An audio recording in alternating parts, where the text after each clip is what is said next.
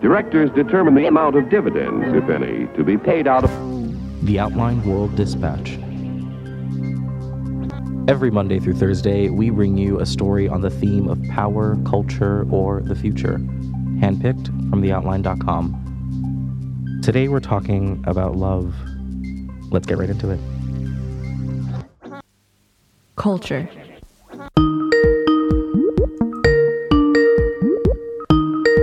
Hello, how are you? Hi. Kate, are you in LA?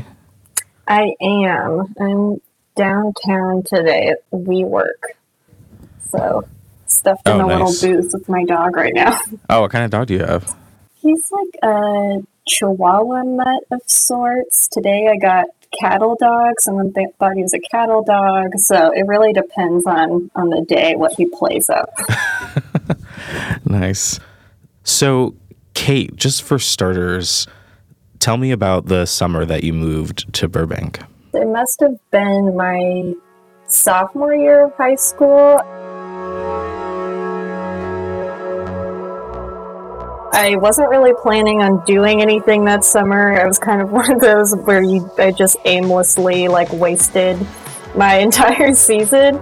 Um, so I found this link um, for the New York Film Academy's uh, screenwriting summer camp. And I thought, you know, that sounds fun. And then got in, you know, pretty much instantaneously. it was like you did not need to prove much. We would, you know, wake up in the morning and go to class in this very like corporate office building with like insane air conditioning. So I would have to bring like multiple layers for the day in the middle of summer.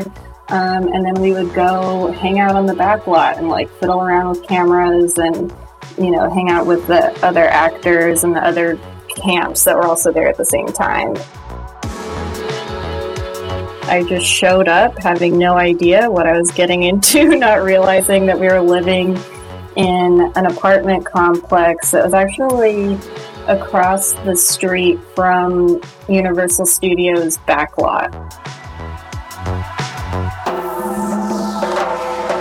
Is like your typical like beige stucco and you know shitty hallways. There was like also you know the bean shaped pool that was like super chlorinated.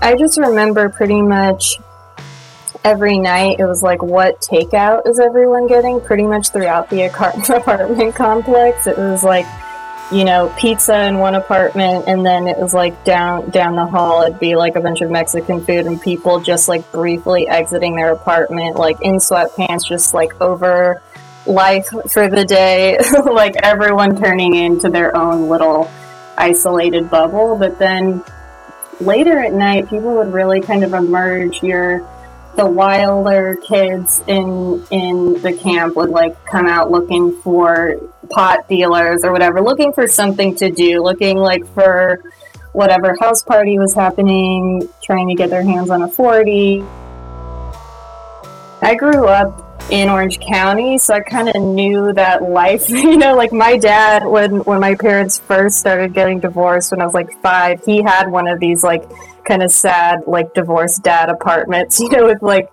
the bachelor kitchen that has like maybe an oven if you're lucky and like the beige carpeting everything very much beige and you know like black leather couch obviously it, it was interesting to to see the different kinds of people that ended up there and kind of like a preview of what your life could be as an emerging adult you know moving into one of these complexes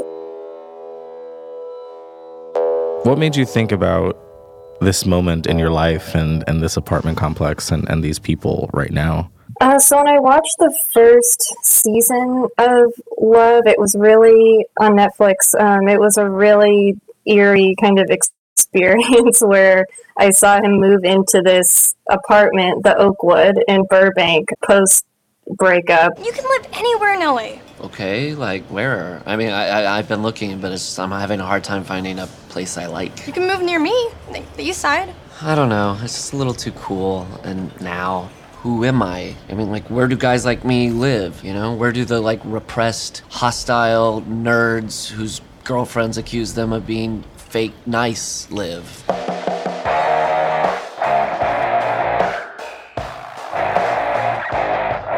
It's basically about two people, um, a man and a woman, who are both kind of at this point in their lives where they're not sure what they're doing, everything's falling apart, and they they find each other in this moment of a, a low point for each of them, and then they're trying to figure out how to be together and love each other despite all of their really conflicting faults.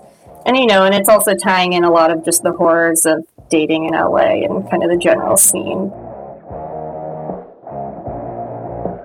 Seeing the main character, Gus, move into this apartment that looked like an exact mirror image of the one that I lived in. And this was, you know, 10 years ago that I lived there. To see him move into this place, episode one, and not a single thing has changed just really, first of all, blew my mind. The furnished apartment complex that is like stuck in this weird architectural purgatory. And in LA, you know, already it kind of feels like time isn't really linear because you can kind of have all of your seasons year round. It's like, you know, there's still orange leaves on my lawn from probably a dead tree dying of drought, but it's like, it feels like fall some minutes and it feels like summer others.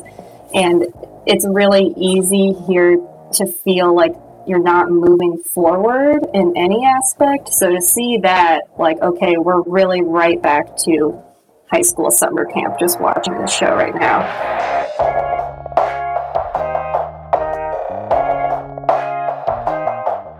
The uh, location, the apartment complex, the scenario of love, this Netflix TV series essentially was a mirror image of your experience. Like you were in the same complex that was depicted on the show. Yeah, it's interesting too because watching the show, it's not like they created this environment. It's like they found this apartment complex and also almost like made it a character in its own right. You know, it's kind of your stereotypical depressing apartment complex, but then you find that the people there are really actually interesting and endearing and Right. and you kind of have a sense of community and being all just kind of jammed into the same weird little place off of the side of a highway. What do you think is, I guess, the the driving force of the show and why it is exploring the the ideas of, of what these characters are going through? Like what is the the message, I guess, behind behind the show? Well, I feel like there are a lot of different ways you could look at it, obviously, but for me, watching it, it was kind of about accepting whatever place you're at and being okay with it. Because I think when we when we think about marriage or finding, you know, your person, it's all about having to have achieved these things in advance. So it's like before you get married, you already want to have like the perfect house and the perfect job and be just really well rounded as a person. And I think that's just not really realistic. Like you deserve to have love even if your career is in shambles or you know your your living situation is depressing for instance. I think that shouldn't inhibit you from finding the relationships that you deserve and also growing within them. So i think it really is about drawing upon relationships around you to support yourself but also support other people and kind of live with those faults instead of trying to polish them to perfection so then you can you know find the love that you deserve When you look back on your experience at that apartment complex and you look at yourself now, what do you think has changed and what are the lessons that you take away now that you're kind of revisiting this point in your life through this show and what it's representing? I think the main the main takeaway for me is just trying to not live in fear so much because that's definitely what dictated my my experience at camp was you know just being afraid to take risks afraid to even wear the wrong thing to make the, the wrong first impression or say the wrong thing do the wrong thing. And i think especially as a as a creative person that can be so debilitating. So I mean, even now, it's not like I have it fully together or figured out, but I think just trying to let go of that background noise um, just helps me get through life and really enjoy things um, much more because I want to be curious and fear really, you know, prohibits that. As someone who has, you know, is pursuing creative fields and writing and thinking about, you know, scripts and representation on television, do you think that love captures that desire accurately? And, you know, when you're thinking about the things that you're creating, uh, how does it position in your world and what you're thinking about the kind of stories that are out there right now?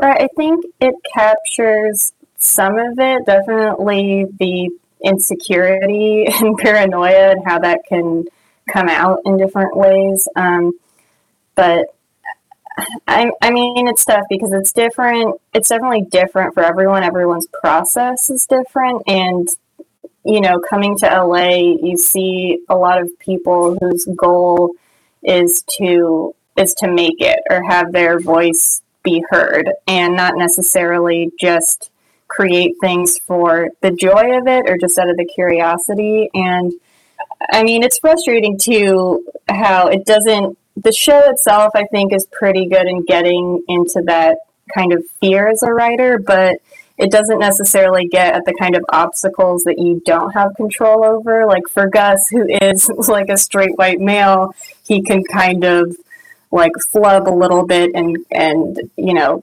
pick pick up his career right where he left off and you know not worry too much about making a misstep and having it ruin everything. And so i think it is different for people who don't necessarily have that kind of privilege to you know really just sink into your love for the art or the project or whatever it is you're working on without thinking about all those other obstacles that are just inherent because of the way you look or you know your your sexuality or whatever it is. Um, so i think but that is like a whole different subject in and of itself i think you know like going outside the realm of like how the things that you can control personally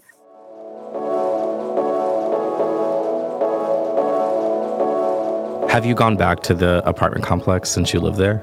Um, I've driven past it a few times. It's on the way to IKEA, so I see it every once in a while as I'm like heading Yeah. to, you know, doom. What do you think when you pass it? Like, how does that how does that feel when you see, when you see it? I mean, it's just kind of like, huh, like that is a weird thing that happened and doesn't feel that long ago, honestly, because there are parts of LA that seem to just not change and parts of myself, obviously, that don't seem to change. But it's nice to kind of have that reminder there of um, where I started coming into into this space and as a creative person, as like a very timid fearful person to now I can kind of shrug it off a little bit easier. And so I don't know, I, I kind of drive by wanting to like reach in and say to my 16 year old self, like, it's going to be okay. You just need to relax a little bit. Hey, thank you so much for taking some time out of your day to chat with me. Yeah, thank you too. This is fun.